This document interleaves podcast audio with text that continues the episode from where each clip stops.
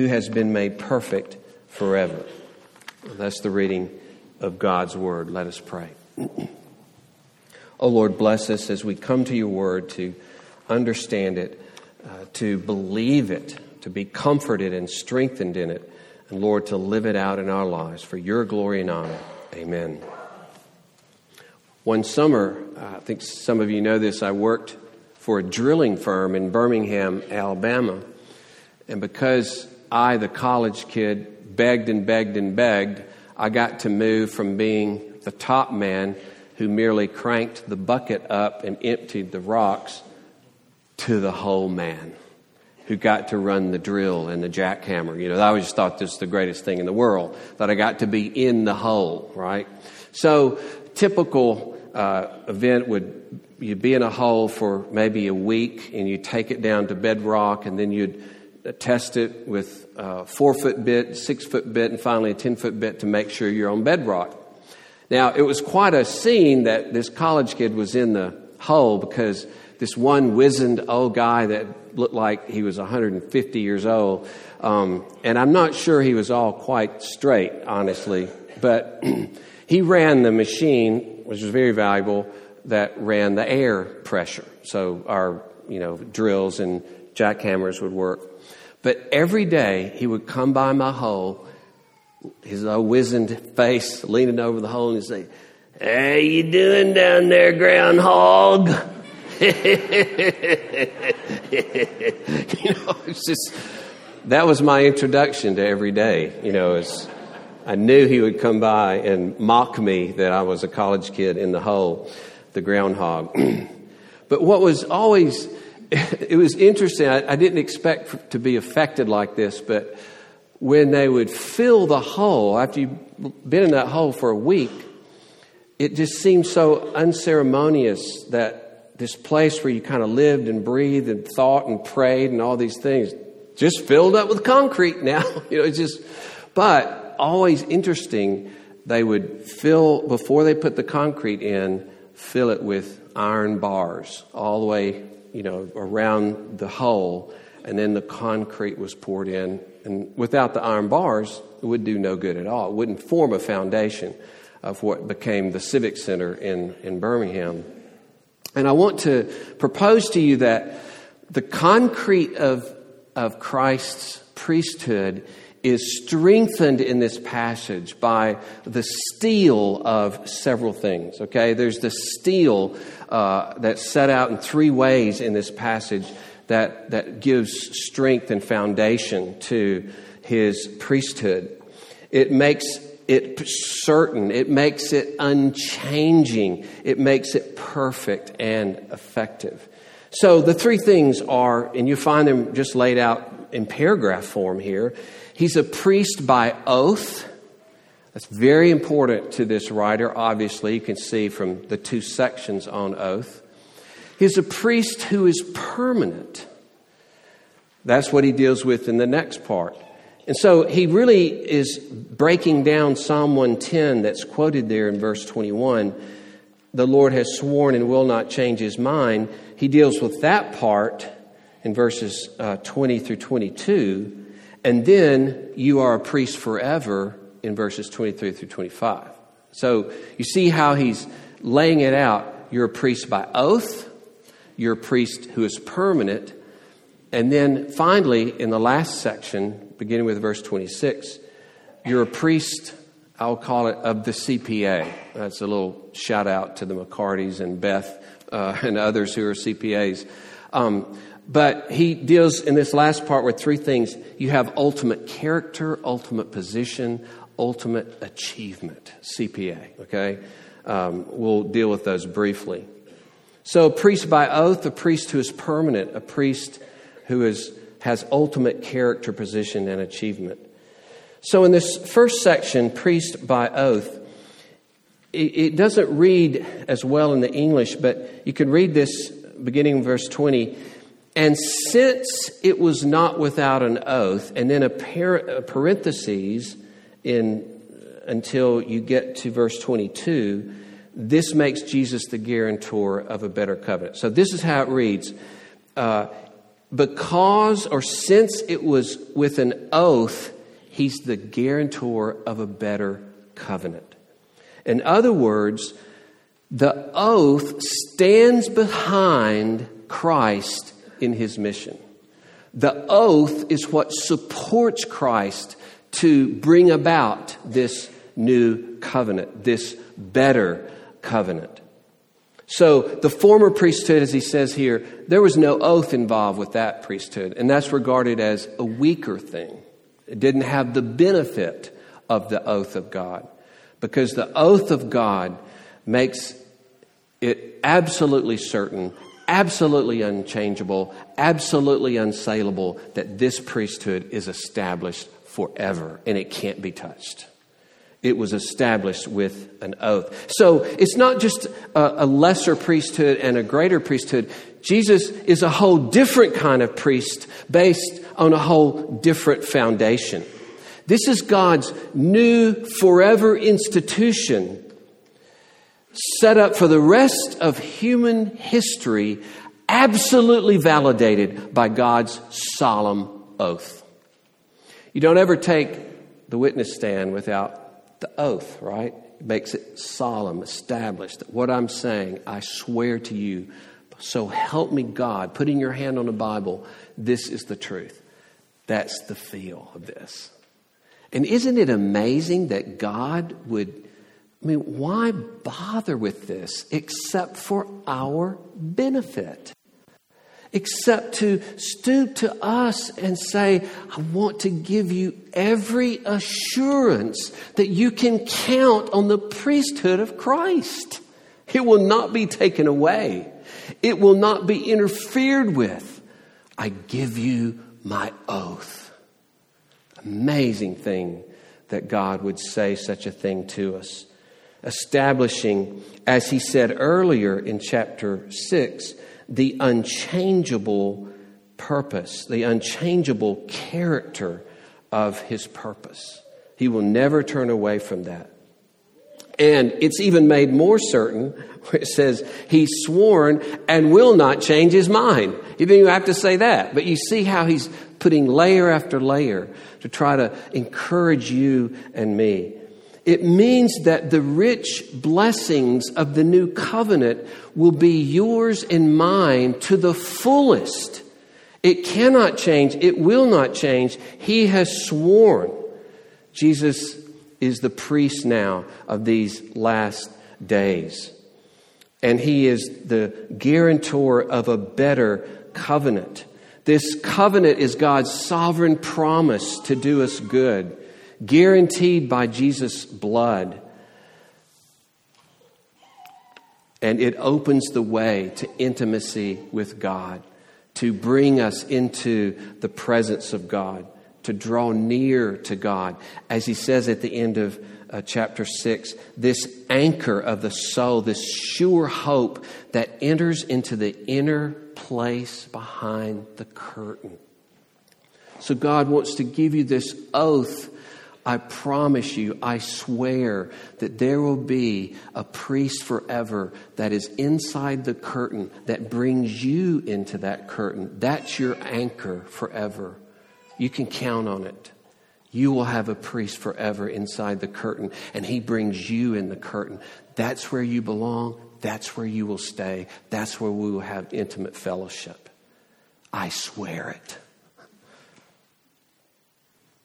And this word guarantor, it can mean like a down payment or collateral that you pay uh, to guarantee that you're going to satisfy a debt. But it also is used, as it is here, of a person who puts himself as the guarantee. Like the, the son who said, I will stay here. I, I will, I will hold myself ransom for the sake of my brother. I will put my life on the line. And if I don't, if, if, if he is not returned to you, I, may I be put to death. That's how God, that's how what Jesus has done. He stakes his own life down and says, I guarantee, I'm the bond of this new covenant. I'm the pledge that it will be fulfilled for you. That you will know its forgiveness and transformation. It's interesting that the language in chapter 6 is a little hidden in, in the English, but I want you to look at verse 18. It actually reads this way. Uh, and the NIV, if you have an NIV, it's, it's very accurate at this point. But he says, it actually reads, We have fled to hold to the hope set before us. Okay? That's the way it reads. We have run to lay hold of this hope that is before us. You remember the scene in The Matrix where, uh, where Morpheus is bound and he breaks his bonds where uh, Smith and Jones and company have held him, and he's running out the he's running across the room, and Neo is in the helicopter, and at some point he sees he's not going to make it, so he tethers himself to the helicopter and he flies out of the helicopter as Morpheus flies out of the building and they catch, right? And he holds him fast and delivers him away. But that sense of Morpheus leaping for the hope of deliverance. That's the idea there in six. That we run and we lay hold of this hope, this sure anchor, this only way I could end up in the presence of God in His favor. And it's through this priest that God has sworn that I could have. How glorious that God would go to that extent not just to provide the priest, but say, I swear to you, you will have this glorious benefit forever. You will be inside the curtain. So, by oath, he's this priest. So sure and certain is he for us. But he's also, as he begins to talk about next, a permanent priest. That's where he takes that phrase, you are a priest forever. In Hebrews, having many priests in the Old Testament was a sign of how they were incomplete and imperfect. There were so many of them because they couldn't continue because they kept dying. See, it's an indication of their weakness, indication that the continuity is, is disrupted. Think of a power outage or the breakup of a food supply. They were frail, they were fragile, they're marked by death.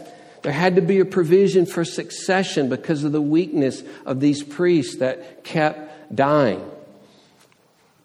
Dying men handing over the priesthood to dying men. And as opposed to that, now we have a permanent priesthood. It spoke earlier in this chapter of the power of an indestructible life. One who does not die. In fact, the word remain here, uh, the word where it says he holds his priesthood permanently because he continues forever. That word continue is used in the Old Testament to speak of God who remains where man fades. God remains forever.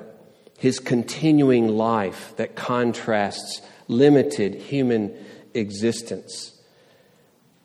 And so he participates in the life of God. It shows that his priesthood is sure, it's sovereign, it's indestructible.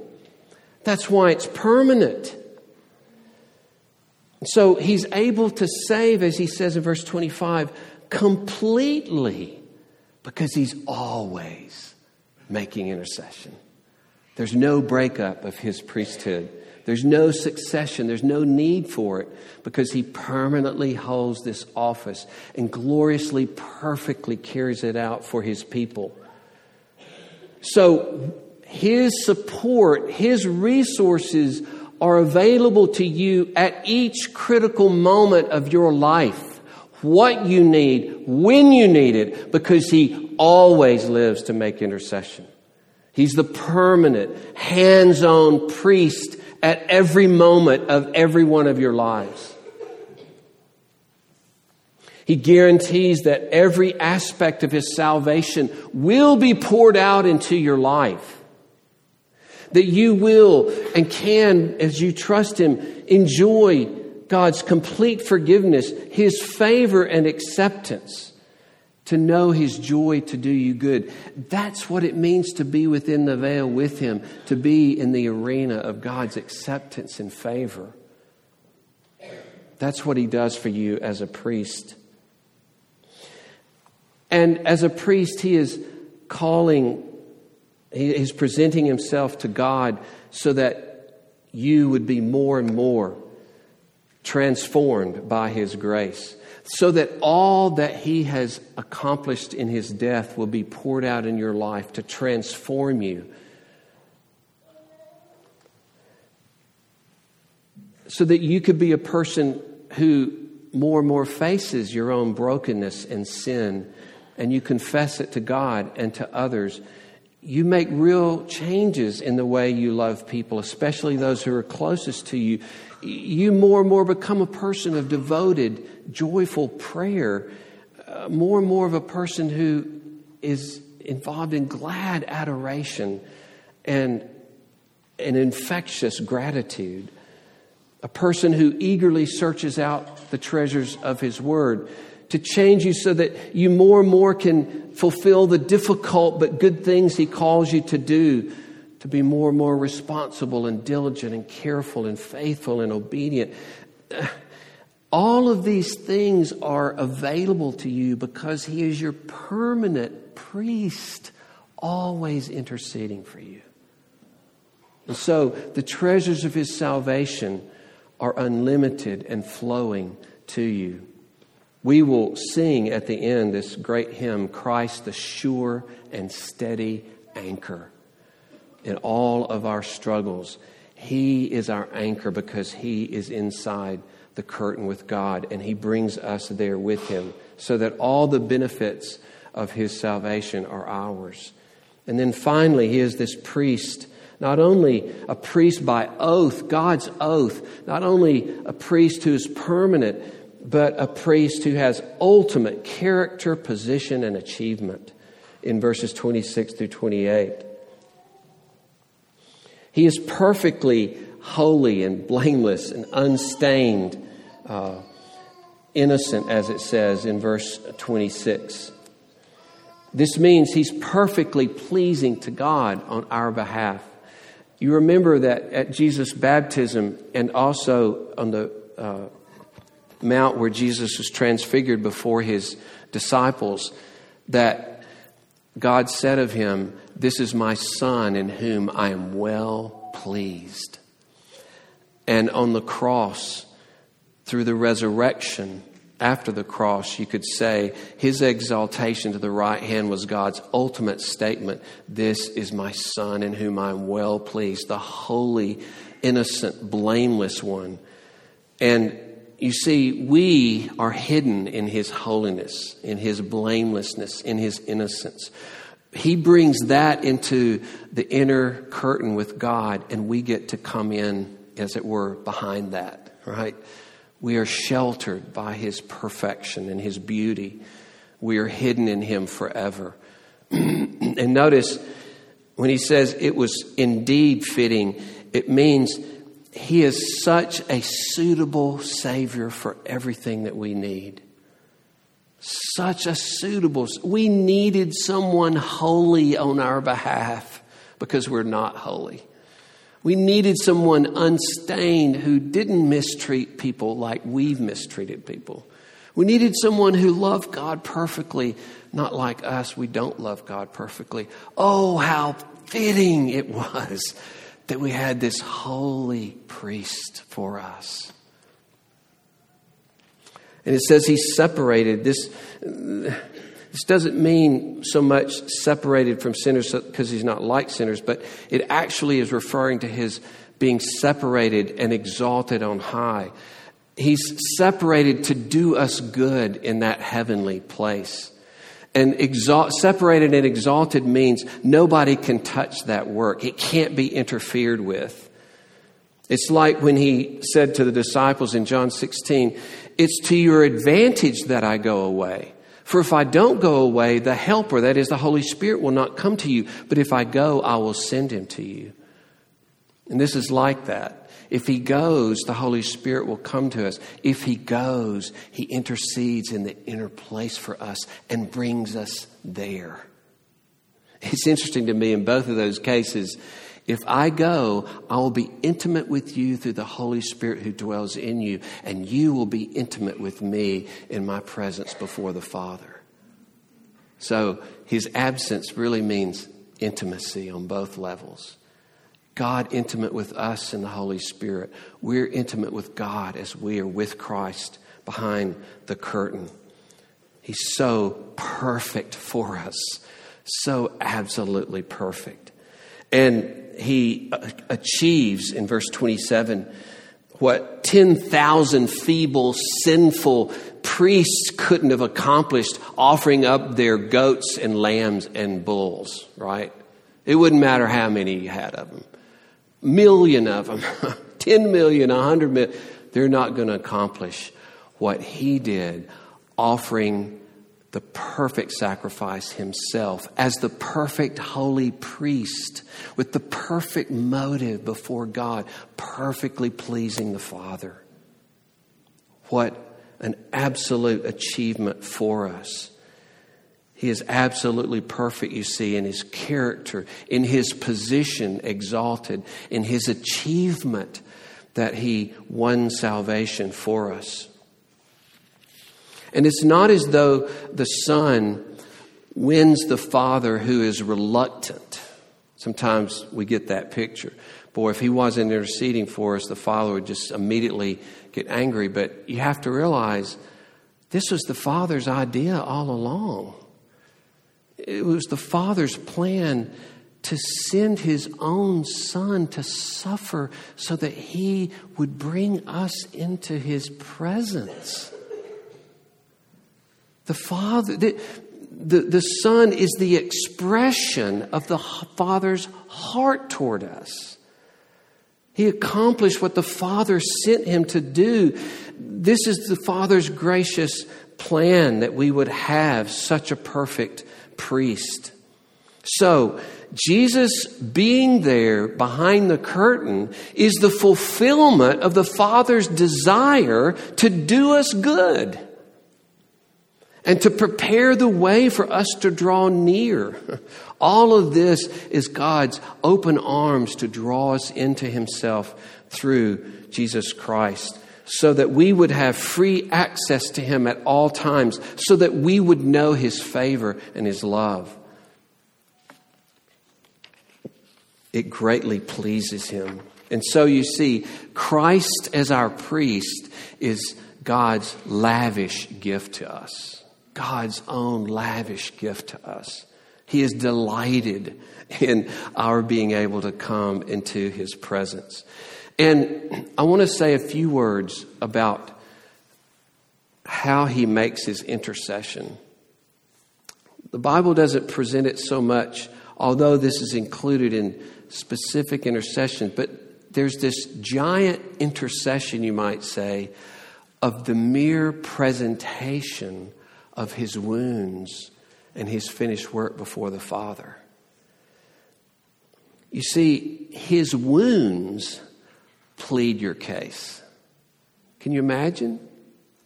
His wounds declare, I have died for this one, and all of my blessings are his. And this completed, perfect offering is the plea to do us good. And do you think the Father would say no to the plea of Christ's own blood? Would the Father ever not lavishly respond to the presentation of this work on our behalf by lavishly blessing His people? That's why Paul can say, if He didn't spare His own Son, He will spare nothing. he will spare nothing. And so you have hymns like Arise, my soul, arise. It says, Five blessed wounds he bears, received on Calvary. They pour effectual prayers. They strongly plead for me. You see, the wounds are effective prayers. The wounds plead for me more eloquently than any words could.